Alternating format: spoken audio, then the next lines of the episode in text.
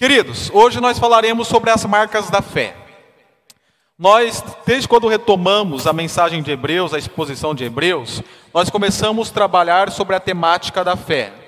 Nós definimos o que é fé no capítulo 11, do versículo 1 ao versículo 3. E depois nós justificamos a necessidade da fé olhando para o versículo 6.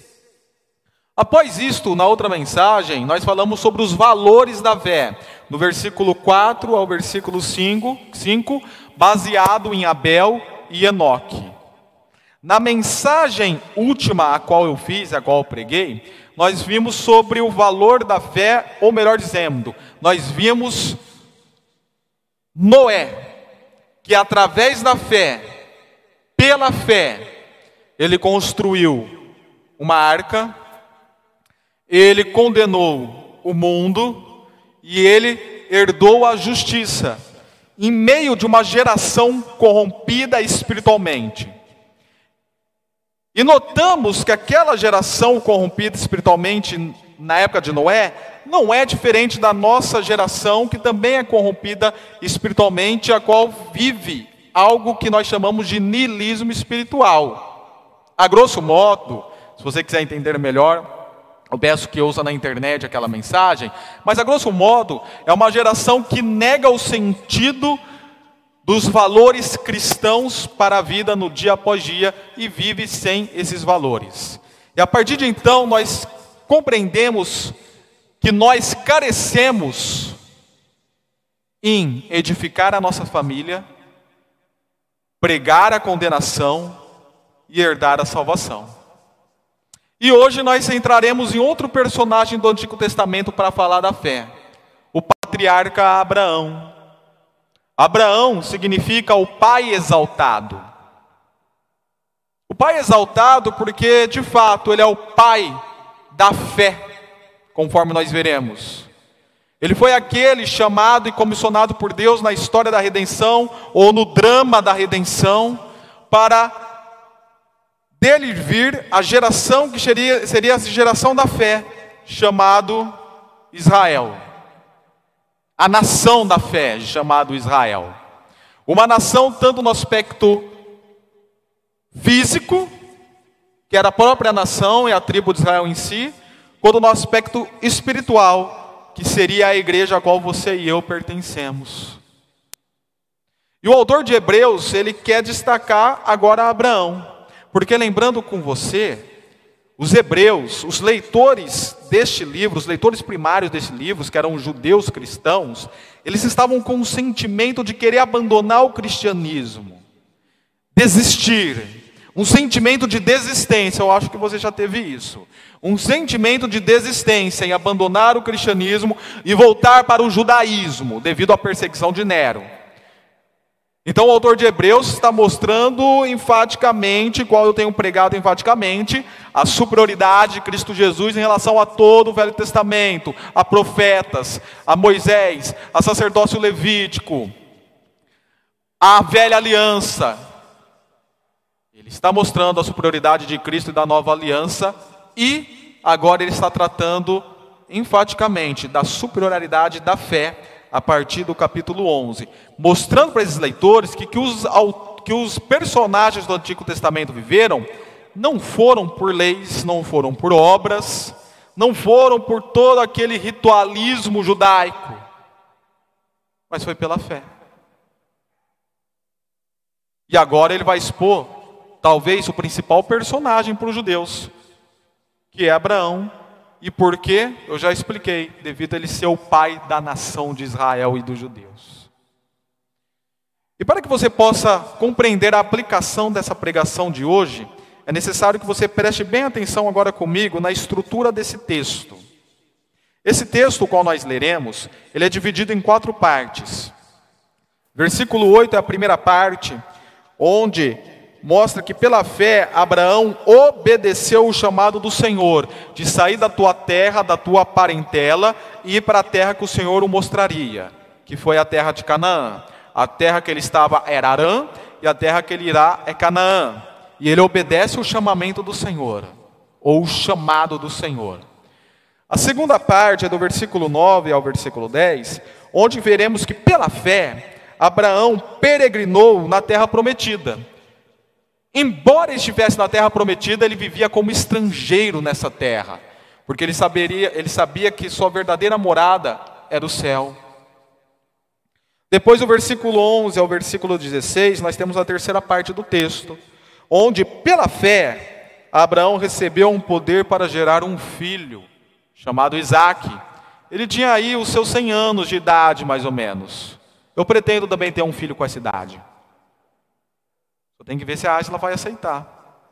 Mas enfim, com 100 anos de idade, Abraão, ele tem o poder, junto com Sara, tem o poder de gerar um filho, o sobrenatural de Deus se manifestando na vida de Abraão, que geraria descendentes numerosos, mais numerosos, incontáveis do que as estrelas dos céus e a areia do mar.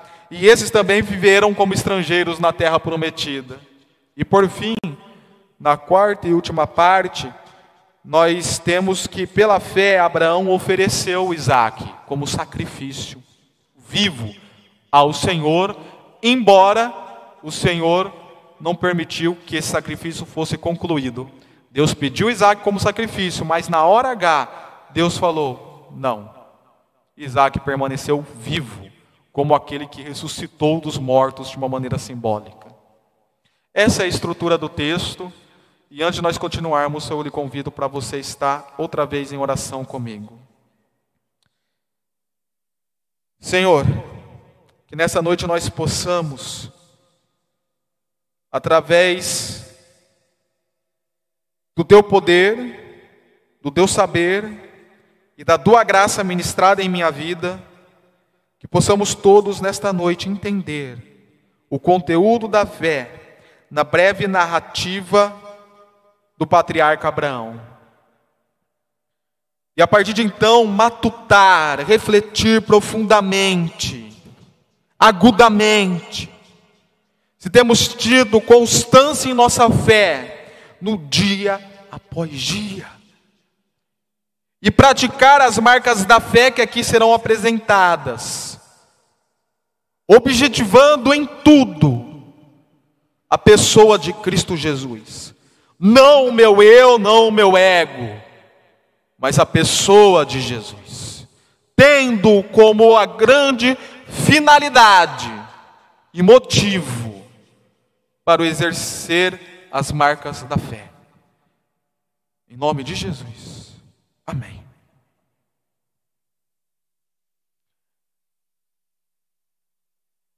Na possibilidade de desistência, tenha a fé do patriarca Abraão como referência. É isto que o autor de Hebreus praticamente está falando para os hebreus. E é isto que eu pego e falo para você. Eu não acabei de dizer que os hebreus estavam com sentimento de desistência. Você creio eu, que muitas vezes passou por tamanho sentimento. Quantos de nós aqui nunca tivemos a vontade de desistir da carreira cristã? Por vários motivos. O cristianismo é algo muito pesado, como falou C.S. Lewis. Se você quer algo que te dê prazer, compre uma garrafa de vinho do Porto e tome. Mas o cristianismo é algo pesado para ser vivido, devido aos seus princípios e valores para serem cumpridos. Então, talvez por esse excesso de princípios e valores, você quis desistir. Ou talvez você quis desistir da vida cristã, do evangelho da nossa salvação, por algum motivo de perturbação ou conturbação existencial pelo qual você passou.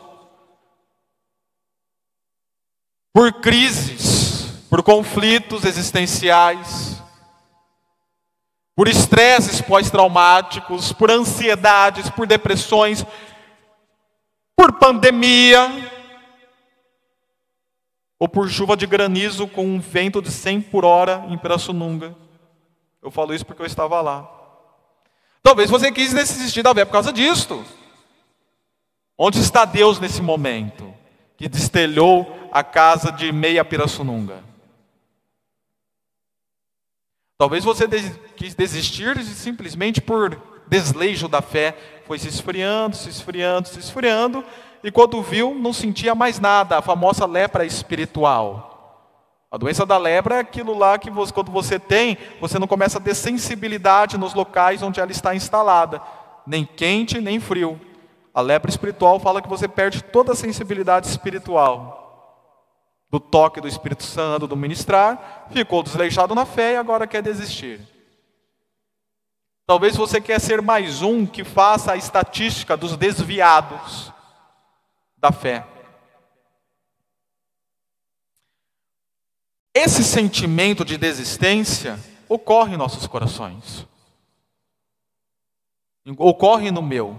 Eu já quis desistir do cristianismo, do evangelho, do ministério. Você já quis. E se não quis ainda, talvez algum momento você vai querer. Porém, na possibilidade da desistência, é necessário nós termos parâmetros, é necessário nós termos referências. E uma dessas referências as quais nós podemos, a qual nós podemos olhar hoje, é o pai Abraão, o pai da fé, o qual você é filho, descendente espiritual, conforme Paulo aponta em Gálatas capítulo 3. Até lembrei daquela música que o pai Abraão tem muitos filhos, muitos filhos ele tem. Eu sou um deles, você também. Louvemos ao Senhor. Perna direita, pai Abraão. Enfim, nós somos e podemos olhar como nós olhamos para os nossos pais naturais. Quem não olha para o seu pai como uma referência de vida? Muitos, a maioria de nós olhamos. Eu fiz a dedicatória do meu livro a semana passada e coloquei lá para o meu pai, como uma referência de longanimidade. Para falar essa palavra já precisa ser paciente, né? Longanimidade. Da mesma forma, olhamos para o pai da nação da fé, Abraão, tendo como referência na possibilidade da desistência. E quando assim nós fazemos, nós fazemos tendo algumas marcas notórias, destacadas nele, que o autor de Hebreus expõe nesses versículos. E essas marcas é a marca, são as marcas da obediência, da residência, da providência e da dependência. Então, na possibilidade de desistência, tem a, a fé do patriarca Abraão como referência, com a marca da obediência. Versículo 8. Pela fé, Abraão, quanto chamado, obedeceu. Ponto. Não questionou, não perguntou, não arguiu, simplesmente obedeceu. Essa palavra obedecer é interessante, que ela tem um sentido de ouvir embaixo de autoridade. É você se colocar debaixo da autoridade, ouvir e seguir. Ou seja, Abraão se colocou debaixo da autoridade do Senhor e ouviu debaixo desta autoridade. E a partir de então dirigiu-se a um lugar que mais tarde recebia como herança. Lá em Gênesis capítulo 11, versículo 31, nós vemos que o pai de Abraão, Terá, e para facilitar para você a memorização, é simples. Se você não tem ainda, um dia, um dia, terá. Então, Terá era o pai de Abraão. O pai de Abraão foi, saiu de Ur dos Caldeus e começou a peregrinação e parou numa cidade chamada Arã e lá morreu. Abraão ficou em Arã. Quando o Senhor chamou Abraão, Abraão não estava em Ur dos Caldeus, como muitos informam. Abraão estava, Abraão até então, estava em Arã. E Abraão, Abraão ouve o chamado do Senhor. Sai de Arã, levanta a tenda e parte para a terra prometida, Canaã. Ele obedece aquele chamado que o Senhor tinha para a sua vida, embora não soubesse para onde estava indo. E esta é uma, bela, é uma bela definição de fé, porque fé, conforme o versículo 1, é a certeza daquilo que esperamos e a prova do que não vemos. Eu não estou vendo a terra prometida, porém eu estou indo. Eu tenho convicção no que o Senhor está fazendo em minha vida. Porque eu creio que o chamado dele para a minha vida é melhor do que o meu objetivo construído por mim mesmo. A Isli e eu estamos conversando um pouco antes de vir para cá sobre a Believe, que é a escola de inglês que os irmãos já sabem está sendo introduzida em Descalvado.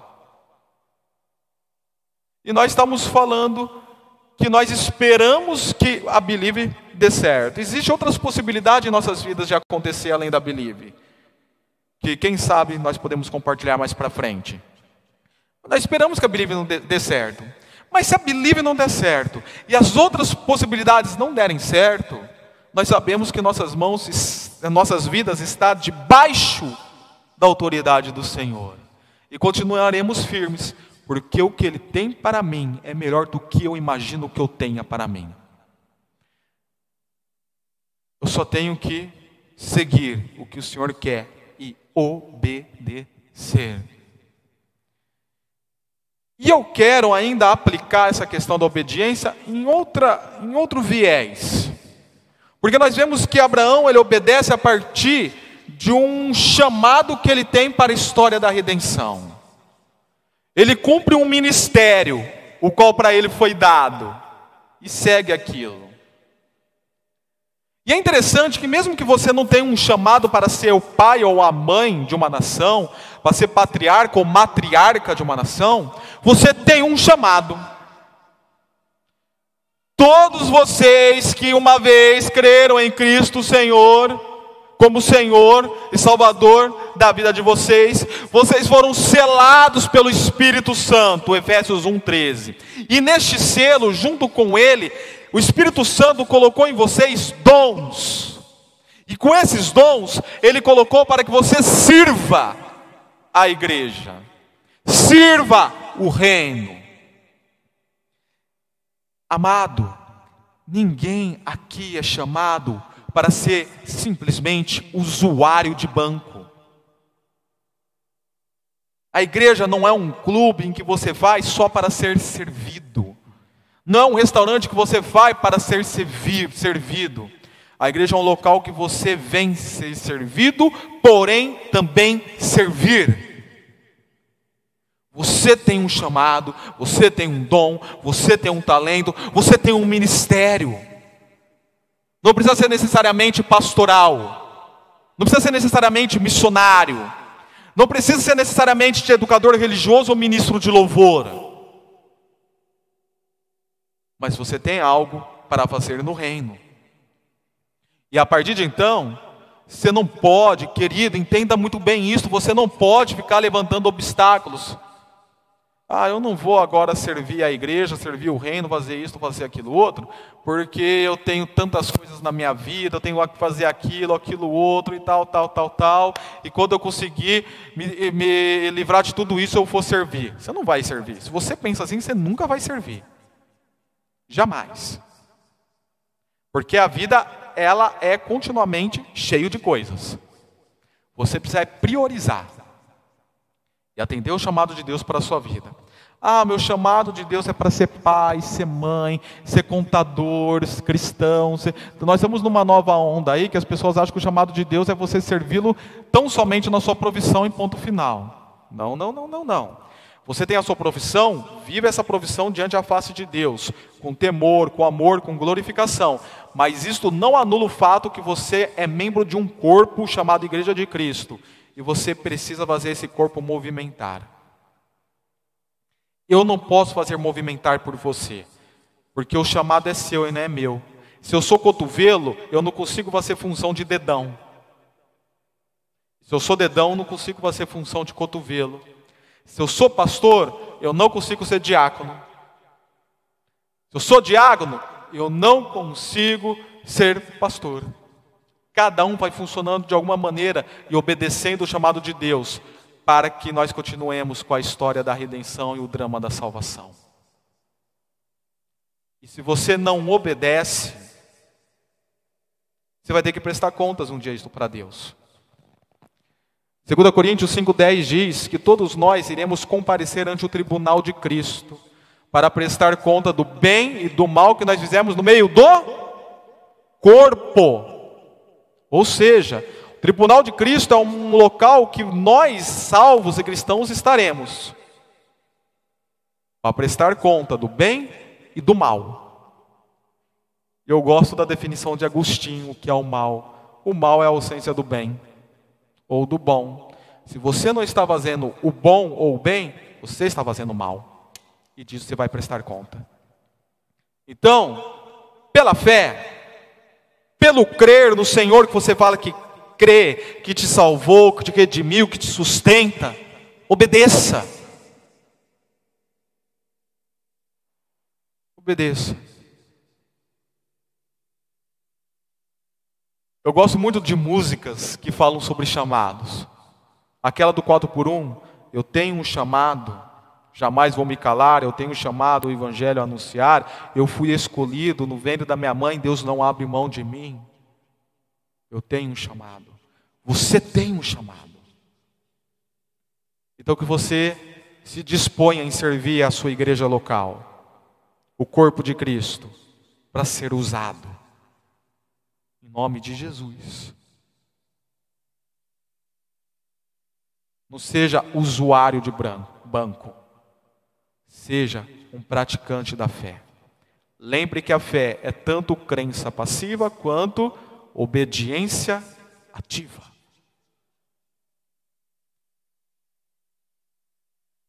Que não sejam picuinhas, que não sejam desavenças passadas, que não sejam as atividades do dia a dia, que tire você do foco em estar obedecendo ao chamado. Pela fé, versículo 9, agora nós falamos da obediência e nós entendemos que a obediência ela se dá ao Senhor, do nosso chamado do ministério, por saber que a nossa residência não é as coisas deste mundo passageiras, porém são as coisas celestiais. Então nós vamos ver que as marcas da fé elas estão entrelaçadas uma com a outra. Então a marca da obediência me leva a obedecer por compreender qual de fato é a minha marca da residência. Versículo 9. Pela fé, peregrinou. A palavra peregrinar, ela tem um sentido de estrangeirismo, de ser estrangeiro, de morar fora ou ao lado de. Então, quando fala que Abraão peregrinou, quer dizer que ele era um estrangeiro na terra prometida. Vamos dizer, em termos contemporâneos, ele era praticamente um refugiado. O refugiado venezuelano no Brasil é o quê? É nada mais do que um estrangeiro que está no Brasil, buscando sustento. Abraão, ele estava como um refugiado, figurativamente pensando, habitando na terra prometida, Canaã, como estivesse em terra estranha. Mas por que, pastor, ele estava como se estivesse em terra estranha? Ele não estava na terra prometida, na terra que manda leite e mel, na terra de Canaã? E aí o autor continua explicando. Porque viveu, eu coloquei o porquê por colocar, não está no texto, mas é a ideia. Viveu em tendas, como Isaac e Jacó. Isaac filho e Jacó neto, o qual depois mudaria o nome para Israel. Cordeiros da mesma promessa. Devido a isto, eu estava esses tempos lá na praia e vi um local, a Aisleu, vamos andar de canoa. E nós vimos uma localidade de acampamento. Pessoas com suas barracas lá acampando por alguns dias, vivendo em tendas. Era claro que aquele local não era o local de habitação e moradia delas, era passageiro o que elas estavam lá vivendo. Foi o que aconteceu com Abraão, com Isaac, com Jacó. Eles viveram em acampamentos, porque onde eles viviam era um local passageiro e não fixo. Devido a isto, que eles eram peregrinos, porque de fato aquela não era a sua residência pela fé. A residência deles era outra. Versículo 10. Pois ele esperava a cidade que tem alicerces, não panos, não tecidos, mas cidade de verdade, Não essas cidades que o vento bate, o posto cai, que o telhado sai, que a árvore cai. Não. Uma cidade inabalável, cujo arquiteto e edificador é Deus. E a palavra edificador aqui significa daquele magistrado ou daquele trabalhador manual especializadíssimo em fazer aquilo. E este é Deus. Porque de fato ele que arquitetou edificou a morada celestial que nós já estamos parcialmente, mas estaremos plenamente no futuro, conforme nos mostra o capítulo 12, versículo 22. Mas vocês chegaram ao Monte Sião, olha aqui, está, está no passado e presente, a Jerusalém celestial, a cidade do Deus vivo, chegaram aos milhares de milhares de anjos em alegre reunião. E o versículo, o capítulo 13, versículo 14, pois não temos aqui nenhuma cidade permanente, mas buscamos a que há de vir. É necessário compreender qual de fato é a residência e onde nós temos lançado os nossos fundamentos. Embora nós somos chamados para sermos atuantes nesse mundo para a transformação dele enquanto cristãos, embora nós sejamos chamados para ter uma visão neste mundo para espalhar o reino de Deus, é necessário compreender que a sua residência pela fé não é aqui, mas é por aquilo que ainda nós não vemos, porém compreendemos, que é a morada celestial. É necessário você se desprender disto que tem te segurado e não tem permitido você desfrutar mais e mais da essência da fé e da igreja de Cristo, porque está pegado com coisa passageira. A minha casa é passageira, o meu carro é passageiro, os meus hobbies são passageiros. Por mais que eu faça lá o crossfit do dia após dia, é passageiro. E aquilo não vai me dar vida eterna. Vai me aprimorar em qualidade de vida, mas não me dará vida eterna.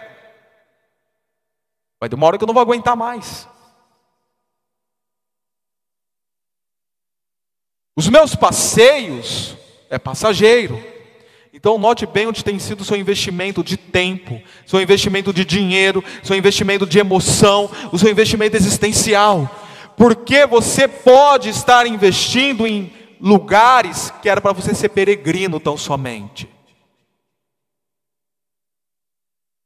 A sua residência é outra. Está ligado com as coisas celestiais. Então, invista tempo, invista dinheiro, em vista momentos, em vista vida, emoções, naquilo que nós conseguimos ver o fluir do reino de Deus. Seja um bom mordomo de Cristo, compreendendo onde é de fato a sua residência. Isso você fará se estiver em obediência. E a marca da obediência que te leva a compreender de fato a residência, fará você entender a marca da providência.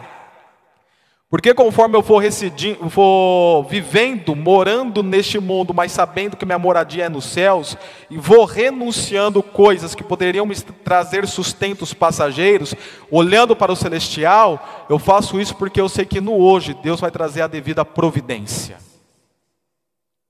É o que Jesus certa vez falou em Mateus 6. Buscai primeiro o reino de Deus, e todas as coisas lhe serão acrescentadas.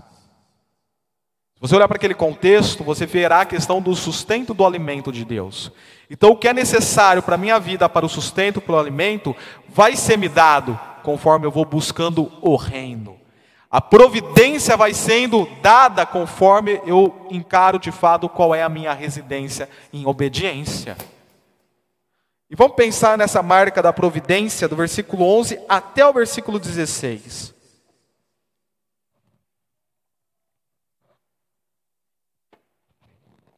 Pela fé, Abraão e também a própria Sara, que significa princesa ou mulher nobre, ao contrário de Sarai, que significa mulher brava ou até snob, um antigo nome dela, que era irmã de Abraão, meia-irmã, melhor dizendo, de Abraão, apesar de estéril e avançada em idade, e quando você olha para Gênesis, fala que realmente ela tinha uma idade que ela não poderia mais gerar filhos, recebeu poder para gerar um filho.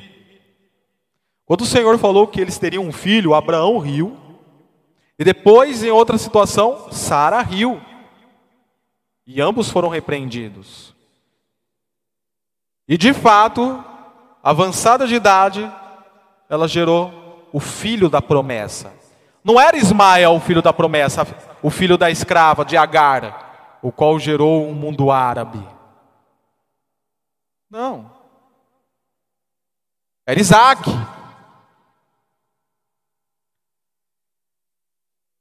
O motivo disto é que ele, Abraão, considerou fiel aquele que havia feito a promessa. Embora no primeiro momento ele ficou duvidoso, depois ele se manteve firme, sabendo que se Deus prometeu, ele seria fiel para cumprir, conforme já vimos em outra parte aqui de Hebreus. E aí continua o texto. Assim, daquele homem já marcado pela morte, diz algumas versões, sem vitalidade, conforme diz a NVI, originaram-se descendentes. Note bem, depois que Abraão estava velhinho, ele teve Israel. E depois de Israel, Isaac, depois de Isaac, quando Sara morre, o homem ainda casou com outra mulher, com Ketura. Não é com que dura, não. O que, que durou foi a descendência dele depois. Ketura. O qual ele teve vários filhos. Abraão teve vários descendentes, com Agar, com Ketura, mas a principal descendência dele foi com Sara, através de Isaac. Porque através de Isaac veio a nação física de Israel. Isaac, Jacó, o qual o nome vai ser moldado para Israel Israel, deste virá doze filhos, dentre esses filhos vai compor toda a nação e depois a geografia de Canaã. E dentre eles tem Judá, e de Judá vem Jesus Cristo, nosso Senhor e Salvador. E as bênçãos dadas a Abraão agora são alcançadas para todos, através de Cristo Jesus. Não só mais para a nação tribos de Israel, mas para todos, chamados gentios, de outras nações, são alcançados. Por isso que Deus falou para Abraão: em ti serão benditas todas as nações, plural, da terra, através de Cristo Jesus, onde você e eu fomos alcançados. Esses são os vários descendentes de Abraão, tanto físico quanto espirituais. Pois pai Abraão tem muitos filhos, muitos filhos ele tem. Eu sou um dele, você também. Louvemos ao Senhor. Perna esquerda. Ok. Continuemos a leitura. Originaram-se descendentes tão numerosos como as estrelas dos céus e tão incontáveis como a areia da praia do mar. A promessa então que Abraão fez, Deus fez a Abraão em Gênesis 17, versículo 13. Todos estes, Abraão, Isaac e Jacó, e seus descendentes, viveram pela fé e morreram sem receber o que tinha sido prometido, porque fé não significa viver no que foi prometido, significa você confiar, sem reservas no Senhor, e continuar vivendo, mesmo que aquelas promessas não sejam alcançadas até mesmo porque elas se cumprirão em algum momento, mesmo que você não esteja em vida. Porque a promessa não é uma promessa individual, mas era a promessa de Cristo Jesus. Continuemos. Viram de longe, de longe o saudaram. Alguns falam aqui que eles não conseguiram ver completamente a terra de Canaã, então por isso que saudaram de longe a terra de Canaã. Outros falam que isso daqui se refere ao que Jesus disse lá em João 8, o pai Abraão me viu de longe e se regozijou e se alegrou por me ter visto. Reconhecendo que eram, conforme eu já falei, estrangeiros e peregrinos na terra. Estrangeiros aqui significa sem amparo nenhum de lei. Nenhum amparo de lei vocês têm. Vocês estão aqui, vocês são automaticamente inimigos. É o significado da palavra. Eles viviam em terra como fossem inimigos. E isso você tem que entender. Você está aqui como inimigo deste mundo pecaminoso. Você não vai ser chamado de amigo. Se odiaram a Cristo Jesus, muito mais também odiarão a nós, como discípulos de Cristo. Nós somos declarados inimigos deles, do mundo pecaminoso. Entenda isso. Pare de querer fazer parte deste mundo, cara. Pare de querer adaptar a sua vida por questões pecaminosas. Você é chamado para ser inimigo disto. Pare de querer adaptar aquele funk, aquela festinha, aquele excesso de álcool, aquilo como se fosse vida normal. Pare de se romper com princípios e valores, abrir mão de princípios e valores da sua família, o qual você é chamado para impor, uma vez que você é pai e mãe. Porque você é inimigo e não amigo. Seja estrangeiro, sem medo, porque Deus está na providência. Aí, versículo 14 diz: Os que assim falam mostram, ou dizem claramente, como o sol do meio-dia, que estão buscando uma pátria. E esta eu já expliquei para os irmãos também. Se estivessem pensando ou lembrando naquela de onde saíram, Ur dos Caldeus, Arã e assim por diante, teriam oportunidade ou tempo de voltar. Mas não ficaram pensando, não ficaram lembrando dos prazeres. Não foi que nem o povo de Israel que ficou lembrando das carnes suculentas do Egito. Não foram como você e eu muitas vezes ficamos pensando, ah, como minha vida no mundo ou semelhante era tão gostosa, tão prazerosa, quando eu poderia, quando eu podia fazer as coisas sem ser cobrado. Não ficaram, porque se fica vacilando, vagueando com esses pensamentos, é onde você abre brecha. Não foi o que eles fizeram, continuaram. Em vez disso, versículo 16, esperavam, desejavam, ao sentido aqui do, do esperar, desejavam eles uma pátria melhor, que não é a pátria do Brasil, não é a pátria dos Estados Unidos, não é a pátria da China, não é o ambiente o qual eu frequento, que eu acho que é, nossa, que ambiente maravilhoso. Não, não era nada disto. Isto é, a pátria celestial. Note bem, o viver pela fé, conforme nós já vimos em versículos anteriores, é você se desprender do presente e olhar para o futuro. É você se desprender do terreno e olhar para o celestial. Isso é viver pela fé. Mas o nosso mundo de luxos, de achar que qualidade de vida é poder ir para o shopping Ribeirão uma vez por mês, no mínimo, é poder gastar rios de dinheiro comendo na jangada, gastando 500 reais lá com gastronomia espanhola, e cada um tem o seu gosto. Ou que é eu poder comprar aquelas carnes do FBJ e fazer o meu churrasco e no rodízio do Barô de a carne angus. Eu posso ter aquele carrão maneiro, rebaixado, com aquele som que só eu acho legal, mais ninguém. Mais distorcido do que audível, uma casa monstruosa, piscina, drinks, bebidas, mulheres, homens, homens e mulheres, riqueza, força, enfim, você está marcando toco, você está achando isto.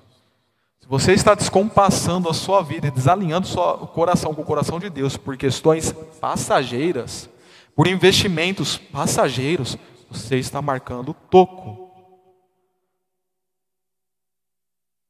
Você não está compreendendo a providência do algo de melhor que Deus tem para mim. Já diz aquela música: Deus tem o melhor para mim e o que perdido foi não se compara com a glória que há de vir. Não vai ficar pensando que você vai ter um carro em dobro, uma casa melhor, não é isto. É realmente o, o viver as coisas do reino, o desfrutar, o desejar as coisas do reino. Continua. Por essa razão, Deus não se envergonha de ser chamado o Deus deles, o Deus de Abraão, de Isaac e Jacó. E lhes preparou uma cidade a qual nós já falamos. Então, em obediência, eles viveram na verdadeira residência. Recapitulando, em obediência nós vivemos numa verdadeira residência, compreendendo a providência e desfrutando da dependência, que é a quarta marca da fé. Versículo 17. Pela fé, Abraão, quando Deus o pôs à prova, ofereceu Isaac como sacrifício. Lembre dessas narrativas. Deus, de fato, falou que queria que Isaac fosse sacrificado como oferta ao Senhor. E Abraão pega Isaac e segue o caminho. No meio do caminho, o próprio Isaac compreendeu que ele seria sacrificado para o Senhor. Abraão não questionou, Abraão não falou, Abraão não disse, mas Deus é tão bom para mim isso daí. Não. Ele simplesmente abaixou a cabeça e seguiu. Porque ele, ele estava vivendo na dependência do que Deus faria na vida dele. Ele estava dependente do que Deus manifestaria no seu intervir, no seu prover. Porque, ó, continua o texto aquele que havia recebido as promessas, e a palavra recebido aqui é tão interessante, que ela tem o sentido de abraçar, abraçar, agarrar. E a maneira que está construída no original demonstra ênfase. É tipo assim, vai que é tua, Tafarel. Pega! Ele tinha recebido essas promessas, tomado posse da bênção, como alguns dizem. Então, aquele que havia recebido as promessas estava a ponto de sacrificar o seu filho, embora Deus lhe tivesse dito: por meio de Isaac a tua descendência será considerada. Oxe, Deus falou para mim que por Isaac minha descendência vai ser considerada, e agora pede o sacrifício de Isaac. Quem sou eu para questionar? Eu vou viver o que Deus está falando, estou dependente dele. Ele sabe o que está fazendo, ele não se contradiz. Ou será assegurada, melhor dizendo, o texto no original. Versículo 19: Abraão levou em conta que Deus pode ressuscitar os mortos. E figurativamente, ou figuradamente, ou simbolicamente, como diz algumas versões, recebeu de volta Isaac dentre os mortos. Simbolicamente, porque Isaac de fato não foi morto. Lá no 47 do segundo tempo, Deus falou: Para, para. E de uma maneira simbólica, Isaac voltou. Lembra daquelas pessoas que estavam na UTI, na última, em coma e de repente acorda? Oh, o cara ressuscitou, figuradamente, mas ressuscitou. Foi isso que aconteceu com o nosso Isaac. E Abraão, ele seguiu em frente, porque ele estava jogado completamente na dependência do Senhor. E se você quer fazer a coisa acontecer na sua vida, se você não consegue renunciar em obediência, se você não consegue renunciar este mundo, compreendendo de fato qual é a sua residência, se você não consegue ver a providência, é porque você não está na dependência. Lance no Senhor, confie. E se Ele está pedindo para você renunciar a algo, renuncie. Por mais dolor seja, renuncie aquele tempo, aquele investimento. Renuncie. Porque você pode ter certeza que o Senhor tem o melhor para a sua vida, muito melhor do que você acha que você tem. Só seja, seja dependente do Senhor. Não acha que se você trabalhar três, quatro horas a mais por dia, que você fazer isso, aquilo, aquilo outro, para, para as coisas acontecerem na sua família, no seu emprego, ou coisa mais, vai ser melhor do que o Senhor tem para fazer. Viva a dependência. Então, por isso, por isso eu quero lhe apresentar algumas perguntas. Primeira, como está o alfabeto cristão na sua vida? Alfabeto cristão, pastor? Sim, porque o, o português é A, B, C, D. E o cristão é O, B, D, C. Como está o alfabeto cristão na sua vida? A sua obediência, ela é baseada em evidências ou na dependência? Eu espero que seja na segunda, na dependência e não em evidências. Qual de fato tem sido a sua residência neste mundo passageiro, neste mundo pecaminoso, ou em coisas que às vezes nem são pecaminosas, mas são triviais? Ou você tem residido nesse mundo, olhando para o reino e para a realidade celestial? Você tem compreendido a providência do Senhor na sua vida? No dia após dia? E por que você tem demorado em viver na dependência do Senhor. Na possibilidade de desistência, tem a fé do patriarca Abraão como referência, com as marcas da obediência, da residência, da providência e da dependência. E a última pergunta: como as marcas da fé na sua vida têm apontado para Cristo. Porque as marcas da fé não é para você.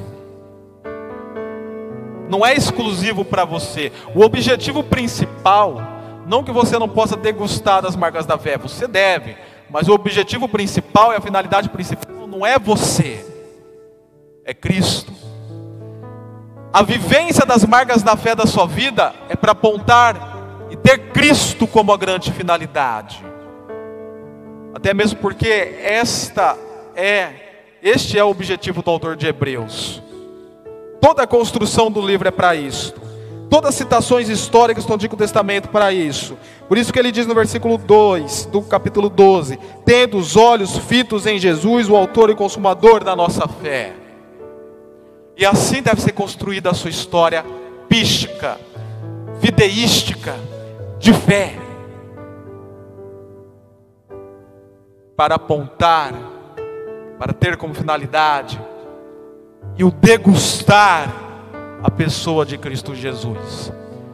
Então, para isto que eu lhe convido que você abra em Gálatas, para nós lermos aquele texto como finalização desta mensagem. Gálatas capítulo 3, versículos 6 ao versículo 9, primeiramente. Eu quero que você faça essa leitura comigo, tendo essas palavras indo firmemente ao seu coração. Não é leitura pela leitura, mas é a leitura pela fé. Considere um exemplo de Abraão. Ele creu em Deus, isso lhe foi acreditado como justiça. Estejam certos, portanto, que os que são da fé, estes é que são filhos de Abraão. Prevendo a Escritura que Deus justificaria os gentios, você e eu, pela fé, anunciou primeiro as boas novas a Abraão. Por meio de você, todas as nações serão abençoadas. Assim, os que são da fé são abençoados juntos com Abraão. Todas as marcas que eu falei dele são para nós também, junto com ele, o homem da fé. Versículo 14. Isso para quê? A finalidade, a justificativa de tudo isso é que em Cristo Jesus a bênção de Abraão chegasse também aos gentios, para que recebêssemos a promessa do Espírito mediante a fé. E finalmente, versículo 29.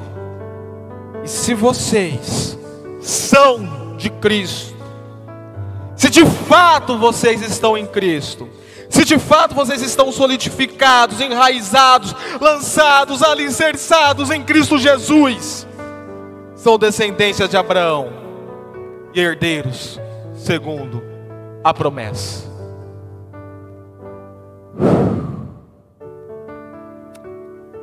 Que a mensagem de hoje chegue firmemente, bata firmemente, ministre firmemente em seu coração, em nome de Jesus.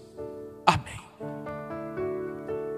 E que a graça salvadora do nosso Senhor Jesus Cristo, o amor de Deus o Pai, e que a comunhão e as ricas consolações do Espírito Santo de Deus estejam sobre todos vocês e sobre os todos descendentes de Abraão espalhados pela face da terra, desde agora, como para todos sempre, em nome de Jesus. Toda a igreja diz: Amém.